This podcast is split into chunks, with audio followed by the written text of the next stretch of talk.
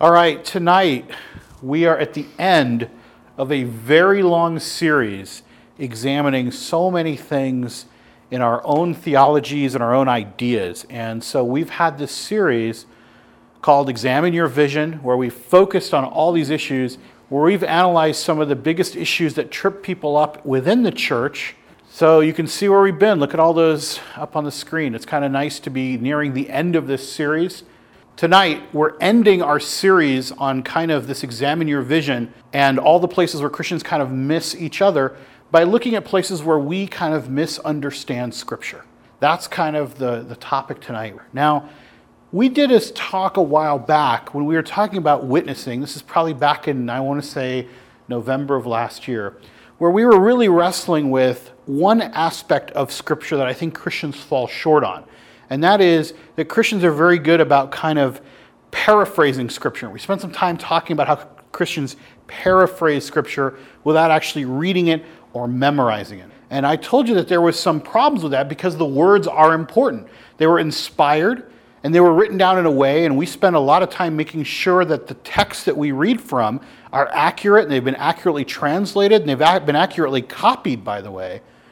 So for us to just be lazy and paraphrase, not so good. Tonight we're talking about a related topic, kind of a cousin to that, and that is when we actually have memorized some scripture, maybe, and we kind of just throw it out a little bit out of context and the different meanings that can come out of it. All right? So that's kind of the idea, misunderstanding the use of scripture even when we do actually quote it correctly. Here's some things I've just thrown up as ideas for you to think about. We have said this, and I mean we, not maybe this group, but we as a collective body of Christ, the church, have said this at one point or another about the Bible. And I think we've kind of made it a little bit uh, difficult for people to catch on to the Bible because maybe we didn't represent it for what it is correctly. Here's some things to look at. We've said to people, it's the only book you'll ever need. It's the only book you'll ever need. Sounds Christian to say that, doesn't it? It's the only book you'll ever need. And yet, when somebody who's not a Christian picks it up and starts reading it, it's like, I don't know, I at least need a dictionary because there's some words in here I don't really get, okay? We, we tell people it's the only book you'll ever need, period. I think that that kind of sets up people, that kind of sets up some people sometimes for thinking, wow, there must be everything I ever need to know is in this book. And we know, of course, that there are places where the Bible might even be silent about some things, might even leave us wondering about some things. We've made it into the answer book for life, and I think that it is, but we've represented that every answer you'll ever need to everything is in there. And I think maybe a better way to say it sometimes is maybe the essential things that we need to know are in there, but there's definitely some things we don't know. It's easy to understand. Anybody come to Christ later in life and pick up the Bible and just start reading in Genesis and go, Oh, okay, yeah, this makes sense. How about just what we tell people? When you see somebody come to Christ for the first time, you say, you should read one of the books of the Bible. What's a book we recommend to people to read? What? John. Book of John. That's like a that was like the book, right? If you had one book that you would tell people to read to be the book of John.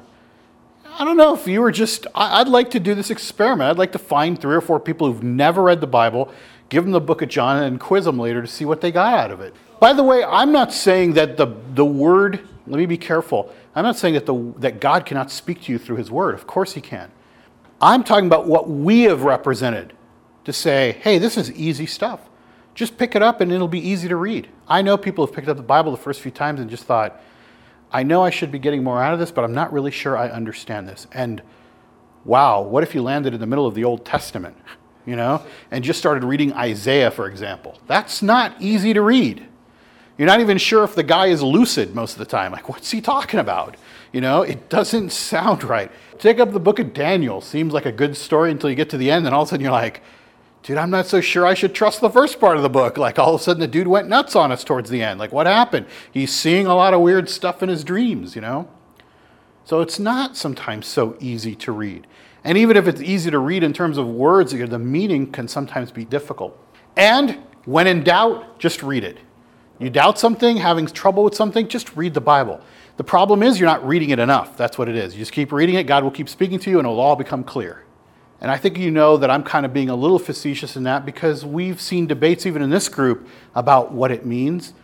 And we've even explored topics where we've admitted we don't always know what it means. And we have a little bit of doubt about how we're supposed to understand this. Here's what else we've done we've cut it into pieces. How many people, I'm the guiltiest of this, so I can say this clearly. I don't even bring a Bible to church anymore. I don't have to. They're going to put it on the PowerPoint, aren't they? Yeah. They're going to show you the piece they're talking about. So never mind all the pieces around it, you know, never mind even carrying it. You know, 10 years ago even, it was so popular to carry around the little zippered case. It had to be zippered because it's such an important book, you got to zipper it, right? You know, and, and it has a little handle. Like it just seemed to be kind of weird that God's word is like zippered in a pouch somewhere, you know, in a little handy toolbox you walk into church, you know. And then you had all these other things where you had the highlighter stuck in there, and then they came the leather bound ones with all the cool engravings. You know, pretty soon they're like these elaborate things. By the way, if you ever need a Bible, you know where to get one, right? The Lost and Found at any church probably has like 30 Bibles that nobody's claimed. You know, if you don't mind that it has somebody else's name engraved in it, sometimes it's a great way to get God's word for free. Okay, just a little tip there. Um, today, we don't even carry it. We don't need to. I'm embarrassed to say that I'm in the same boat. I know that, like, why would I pick it out, out of the car? Now, that doesn't mean I don't read it, but I have to tell you that I probably read it more online and over the web than I do out of the actual text itself. When in law school, we learned that there were so many cases out there that there was no way you could just go to the library and just start researching the books. You can do it. There's ways to do it. You pick up indexes, and you can actually, before there were computers, people could search hundreds and hundreds of books by using indexes. Then, when we were, of course, in a modern era, we've taken all of those texts and we've put them online, so now you could find what you're looking for much faster. Anybody who's ever done research on a computer versus in a book knows that the book method is superior. Not superior in finding what you're looking for faster, it's superior in showing you what's really there. Because when you're zooming in on a search, you're looking for something like on a screen that's like having tunnel vision. This is how much you're seeing, and you're not even seeing the words around it. When you're flipping pages, you're looking and you go, oh, look how it's interesting how it all lays together. Like, look at the context. And tonight, if we learn one word, it's going to be context. So we've almost done ourselves a disfavor by cutting into pieces. We watch the PowerPoint, we see this, the, the words on the screen, they flash in front of us we have no idea of what's around them. We have no idea where they fall into the book. If you ask most people in the church to open up to Philemon, they'd be like, eh? You know, searching for the table of contents. Or if you're happy enough to have one of the zippered pouches, maybe with the tabs, you know, evidencing, evidencing your true stature in the kingdom, then you'll just look for Philemon and flip over there, right? We sought to tell people what it really meant to say. The good pastor is the one who can open up the scriptures and say, this is what it really says in Greek and Hebrew. This is what it was meant. This is what the context was of the cultural issues that were around it. We're good at examining and interpreting and dissecting. That's another way we've cut it into pieces. We tell people, it says this, but let me tell you what was really going on and we break it down into its pieces. And don't forget that the word was never in pieces, it was part of a whole. In fact, most people don't know that the Bible, the scriptures, didn't have verses or chapters until much, much later. I mean, we're talking within a few hundred years that we added verses. And it was more than a thousand years after that they even broke it into chapters. So that was kind of our creation to dissect, compartmentalize, and understand scripture in different ways. We explained away its difficulties. If we found tough passages, we explained to people why they were not really that tough. We just, you have to understand them better, and we made it that way. We analyzed it to death. We've analyzed Scripture in some ways that it's lost its meaning. And we turned it into a game of telephone. What do I mean by that? What is a game of telephone? You guys know how the game works. One person says it to another person, and by the time you go around three or four people, the word is changed.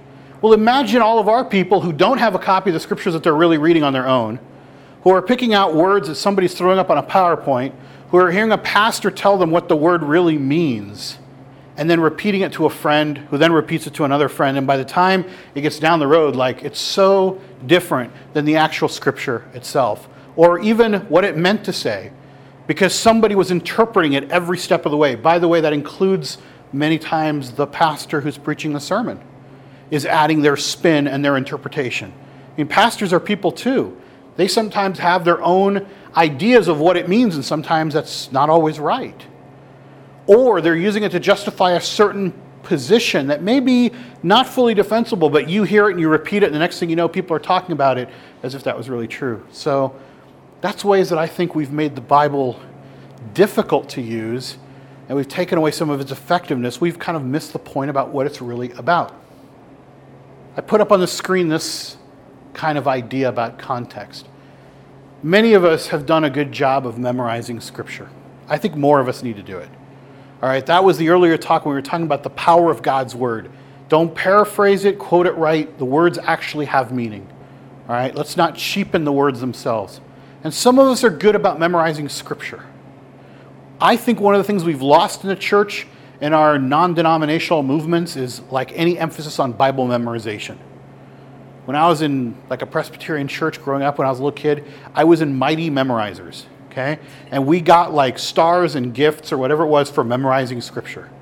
I mean, even as a little kid, never mind that you'd memorize like an entire psalm, say it from memory so you can get the ice cream and then forget you ever knew it, right? But at least it stuck. It was at least a good effort to memorize scripture. We have like no emphasis on memorization. That's not so good. So more of us should be doing that. But even if we memorize scripture, what's the best way to use it? That's really what we're talking about. If you have a verse in mind, how do you use that verse? Take a look at this one. John 10 10.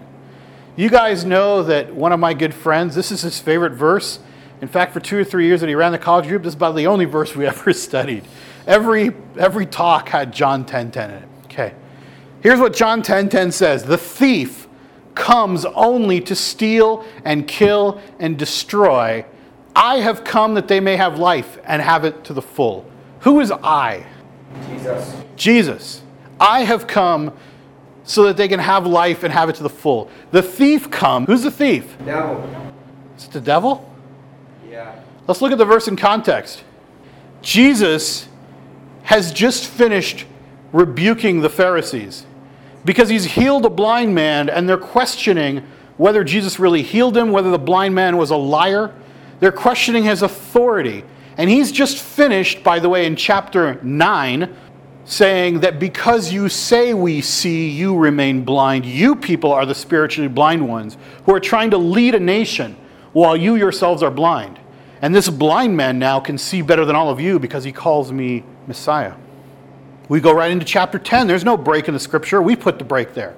And he says in 10, starting verse 1 I tell you the truth, the man who does not enter the sheep pen by the gate, but climbs in by some other way, is a thief and a robber. So he's telling us who the thief and the robber is somebody who comes in the other way. The man who enters by the gate is the shepherd of his sheep. The watchman opens the gate for him, and the sheep listen to his voice. He calls his own sheep by name and leads them out. Who's the guy calling the sheep in this example here? What's the right answer in every church class? Jesus. Okay. But they will never follow a stranger.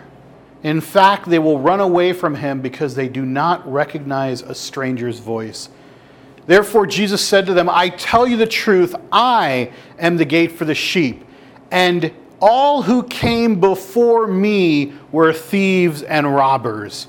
Who came before him then in this context? Who are the thieves and robbers? The Jewish leaders. The Jewish leaders. False teachers, maybe? People who were not sent from God? All right? And then he goes on to say, But the sheep did not listen to them. I am the gate. Whoever enters in the gate will be saved, but will come in and go out and find pasture. The thief comes only to steal and kill and destroy. I have come that they may have life and have it to the full. Do you see that when you look at the context of the scripture? We're so comfortable talking about John 10 10, and all of us. I mean, by the way, myself included, probably, if you'd put me out there without reading the context, would have said, the thief is the devil. Sounds like a good way to saying it. But what would we do there? We like zeroed in tunnel vision on one verse and we're looking at it thinking, hmm, without anything else around it, the thief being the devil would be a good guess. Now, I'm not saying the devil didn't inspire false teachers. I'm not saying that he didn't get into the hearts of the Pharisees, but who's he really talking about? He's just finished rebuking them, telling them they're blind and leading people astray. And he goes into this crazy example of sheep and gate and shepherd. And then he tells them the people who came before are the thieves and robbers, plural, and they did not listen to them. That's why context is so important. Here's another one. In Matthew, Jesus says, Whoever acknowledges me before men, I will also acknowledge him before my Father in heaven. But whoever disowns me before men, I will disown him before my Father in heaven. Just leave that by itself. I've heard that quoted in this group, this verse. Here's a question of context. In Luke 22 34, we have this Jesus answered, I tell you, Peter, before the rooster crows today, you will deny me three times. And we know that that happened. Does that mean that when Jesus gets to heaven, he's not going to acknowledge Peter? I mean, he said, Whoever disowns me before men, I will disown him before my Father in heaven. Is Jesus just kidding? Is it conditional? Peter does it. He even tells him that you're going to do it, and he does it not once, three times. So, what does Jesus do then? Does it say anywhere in the verse in Matthew, except Peter? Or except if I predict it early? What does that mean? How do you put them together? You don't even have to answer it. I'm going to tell you that one of the reasons this is a difficulty for us is because if we just quoted this and made it stand as an absolute statement by itself, without reference to the context around it, we would have a difficulty here saying, yeah, I guess he's going to have to say, while we were down there, Peter kind of screwed up a few times. I, I really can't acknowledge it. Now, some of you are going to say, hey, well, he forgave Peter, that's okay. But he could forgive anybody. Why would he make the statement? He could forgive anybody. Because the proper context of this statement about whoever is going to acknowledge me is being framed by a story that's going on in Matthew. Jesus is sending the disciples out. He's giving them instructions on how to go from town to town, what they're supposed to do when they get there, what they're supposed to say, and how they're supposed to say it. And he's giving them specifics, and he adds in there Whoever acknowledges me before men, I'll acknowledge him. Whoever disowns me, I'll disown him. He's not talking about a denial like Peter's. He's talking about an ultimate decision in your lifetime to forsake his claim and say, not true. Don't believe it. Don't believe in that guy. Don't care about him. So there's a difference. But it's tempting to take the top part of this and just use it we were talking about can you lose your salvation, and we're struggling with some of those issues, and somebody could say, hey, it says here. Yeah, but in what context? Why was he speaking it? What was the purpose? Because that might tell us whether it fits our situation or not. Here's another one 1 Corinthians. 1 Corinthians 13 8 says, Love never fails. But if there are gifts of prophecy, they will be done away. If there are tongues, they will cease. If there is knowledge, it will be done away. This verse by itself is used as justification for the fact that tongues and gifts of prophecy no longer exist in, in our midst. So there are whole churches that are divided about are the gifts of the Spirit, including the gifts of tongues and prophecy, still active in our church today? And if you ask people who say there are no such gifts active, where they get that idea, they'll point to this verse and say, after talking about love and love and love throughout 1 Corinthians 13, there's this section that says, gifts of prophecy will be done away with and tongues will cease. The question is, when? If you look at this verse, it just tells you that they will end. When? Again, a question of context. And by the way, nobody in this group's ever cited this verse because probably nobody of you have really read 1 Corinthians that deeply to find this, okay? But here's the full context. Paul answers the question about when they'll cease. He says, For we know in part and we prophesy in part, but when the perfect comes, the partial will be done away. Who's the perfect? Christ, Jesus. In other words, Paul is telling us when he comes back again. The partial, because we're saying here, we now know in part and prophesy in part. So when he comes back, then the partial will be done away. And he goes on to say, For now we see in a mirror dimly, then face to face. Now I know in part, but then I will know fully, just as I have also been fully known. Here's another one that's been thrown out in our group a number of times James 2:24. You see that a man is justified by works and not by faith alone. Wow, that's kind of a zinger if you just threw that up on the screen by itself. You see that a man is justified by works and not by faith alone. I mean, I think most of us in this room probably feel our, our, theology is if you had to pick between faith and works to justify you, and I put that in quotes, I think most of us would pick faith. So, what on earth is James talking about? This is one of those things where understanding some context helps us out. Again, because it seems like he's saying something where you think, man, Paul and James must not have seen eye to eye. And that might be true. They probably disputed some theology among them about trying to get the theology down correctly. But is he actually saying that all this by faith alone stuff, by grace alone stuff that Paul was talking about is just not there? A man is justified by works? If you just go back a few verses, you realize what James is talking about. And you start to realize that James is not even talking about exactly the same thing that Paul is talking about. He picks an example that gives us a big clue. And that's what I like about our Bible is it's filled with stories of real people because they provide the context. He cites Abraham. Was not Abraham our father justified by works when he offered up Isaac his son on the altar? you see that faith was working with his works. And a result of the works, faith was perfected. Then he goes on to say, You see that a man is justified by works and not by faith alone. A lot of people have debated what Paul means by justification and what James means by justification. One of the best explanations is that they probably weren't talking about exactly the same thing. The way that Paul uses justification is different. We talked about that a number of weeks ago when we talked about salvation in our first series. How Paul uses the word justification. James uses it in a different context, but you see the same word and they sound similar, and you think, aha, there must be some sort of conflict, or I'm going to throw this verse out there and it's going to mean something. I'm not saying we can't wrestle with it.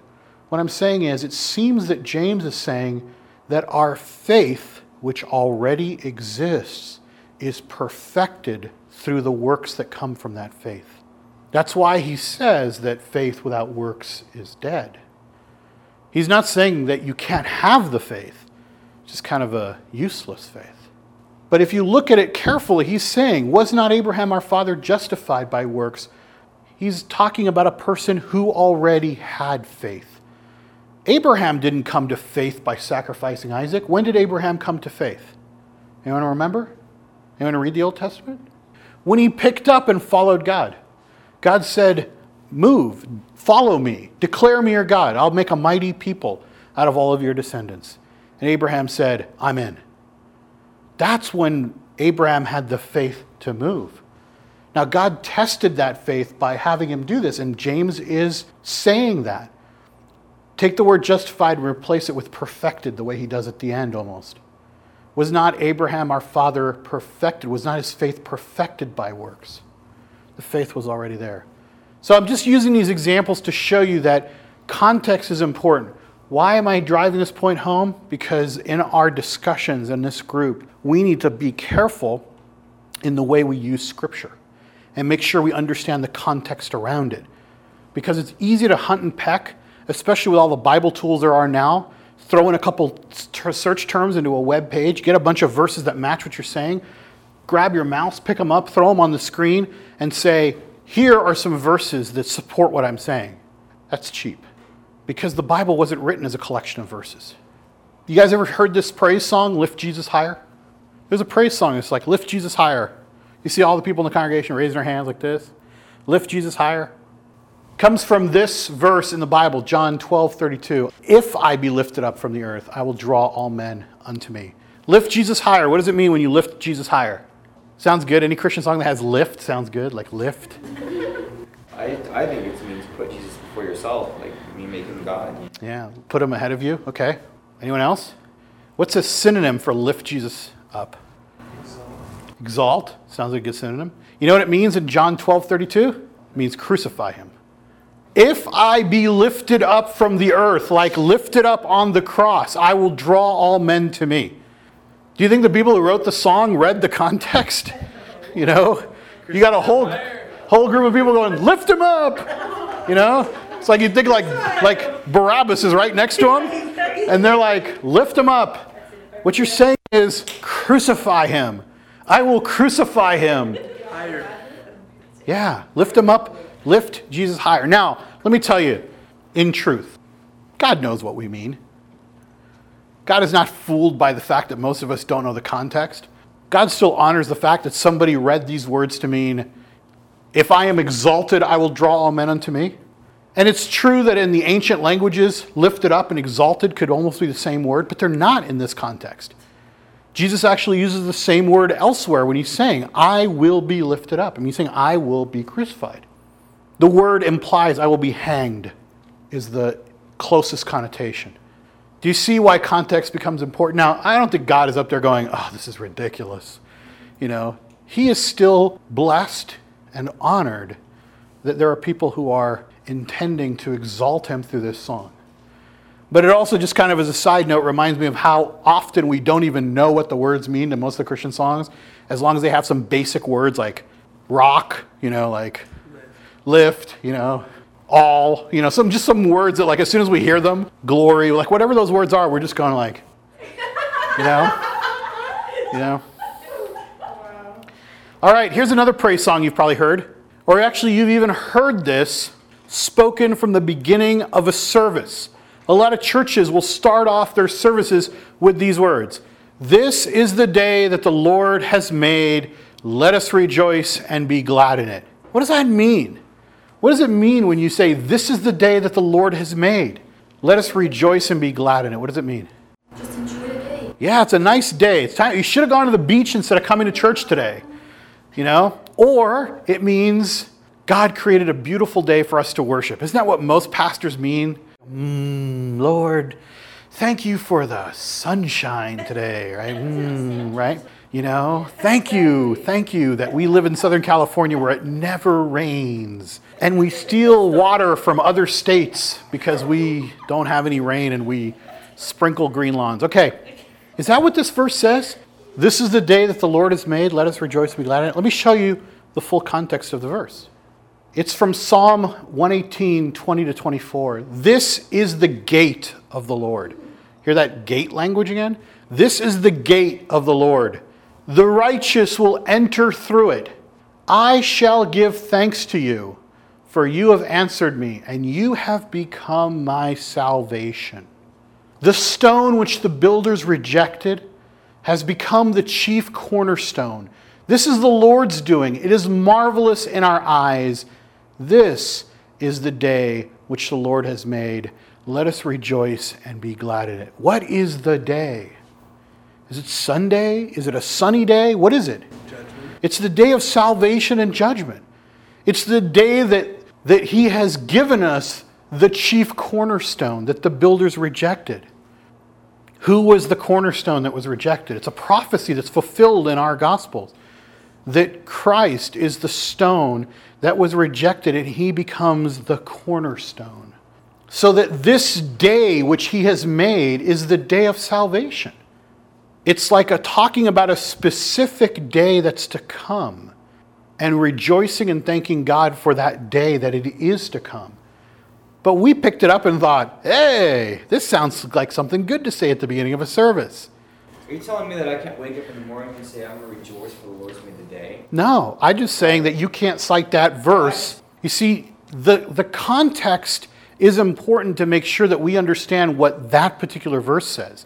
That doesn't mean that you can't wake up and rejoice in the Lord. That doesn't mean that you can't stand up in front of a congregation and say, Today's a great day and we're alive and the Lord made us, we should be thankful. What I'm saying is we need to be very careful that we don't take scripture out of context and then say, cite Psalm 118. Because Psalm 118 is talking about a day of salvation and judgment. It's talking about a specific day. If we take the Lord's words that He intended for a reason and then use them for the reason we want them, we won't stop. This one might be innocent where you stand up and go, Let's rejoice in the name of the Lord today, and you take the words right out of Scripture. Great. But if you're citing and saying that's what these things mean, it's like after a while, it's like, well, what else are we going to take out of context just because We zero in on the words, they sound good, and we go, that's what we want them to mean. Here's some things to look at, and I'm going to really underline this word assume up here. Just some tips for us. Number one, don't assume that you or others know what a passage means. I underline the word assume because this is a very dangerous statement. I'm not saying that we can't know what a passage means. I'm just throwing this out as a caution. Many times we're pretty convinced of what a passage means, and we miss that we may have heard it from somebody else who told us that's what it means. One of the articles I was researching was by Jim Bakker. You guys remember him? He was in the Praise the Lord Ministries. He was the one who was married to Tammy Bakker, the one with the big, huge eye, eyelashes. And he preached on TBN for many, many years before he was disgraced for, I think it was stealing money from the church or whatever he was doing. But his testimony was that he believed that he was preaching these doctrines right out of the Bible. And it wasn't until he actually read the Bible that he realized that many of the verses he had used didn't say what he thought they said. The reason was, is in his fast paced ministry, he was just throwing out verses and making people feel good. And it wasn't until he was sitting in a prison cell reading the Bible book by book that he started to understand that what he thought those verses meant were not really maybe what Jesus was saying to him. I had the same experience recently. It's one of the reasons I think it'd be great to do a study of the book of Matthew, just picking a book. Because it's been so long since any of us have actually opened a book from the beginning and read it straight through to get the context to see where the verses fall in line with everybody else, and by the way, to remember that many of those things are not exactly the way we remember them. They're much tougher sometimes than we remember them. So I'm not saying we can't know what a, a, verse means. I'm just saying that just suspend your understanding for a moment. Don't assume it. Read it like you were reading it for the first time and read it with context in mind. Number two, read the verses which surround the passage. Heck, read the entire chapter. Go on a rampage of craziness and read the whole book to understand. I mean, remember, the author is writing a book. What is the book? Sometimes it's a letter, sometimes it's a history. I mean, they weren't writing verses and chapters. We did that. They were just writing. And the same person is writing under the guidance of the Holy Spirit. Read the whole book.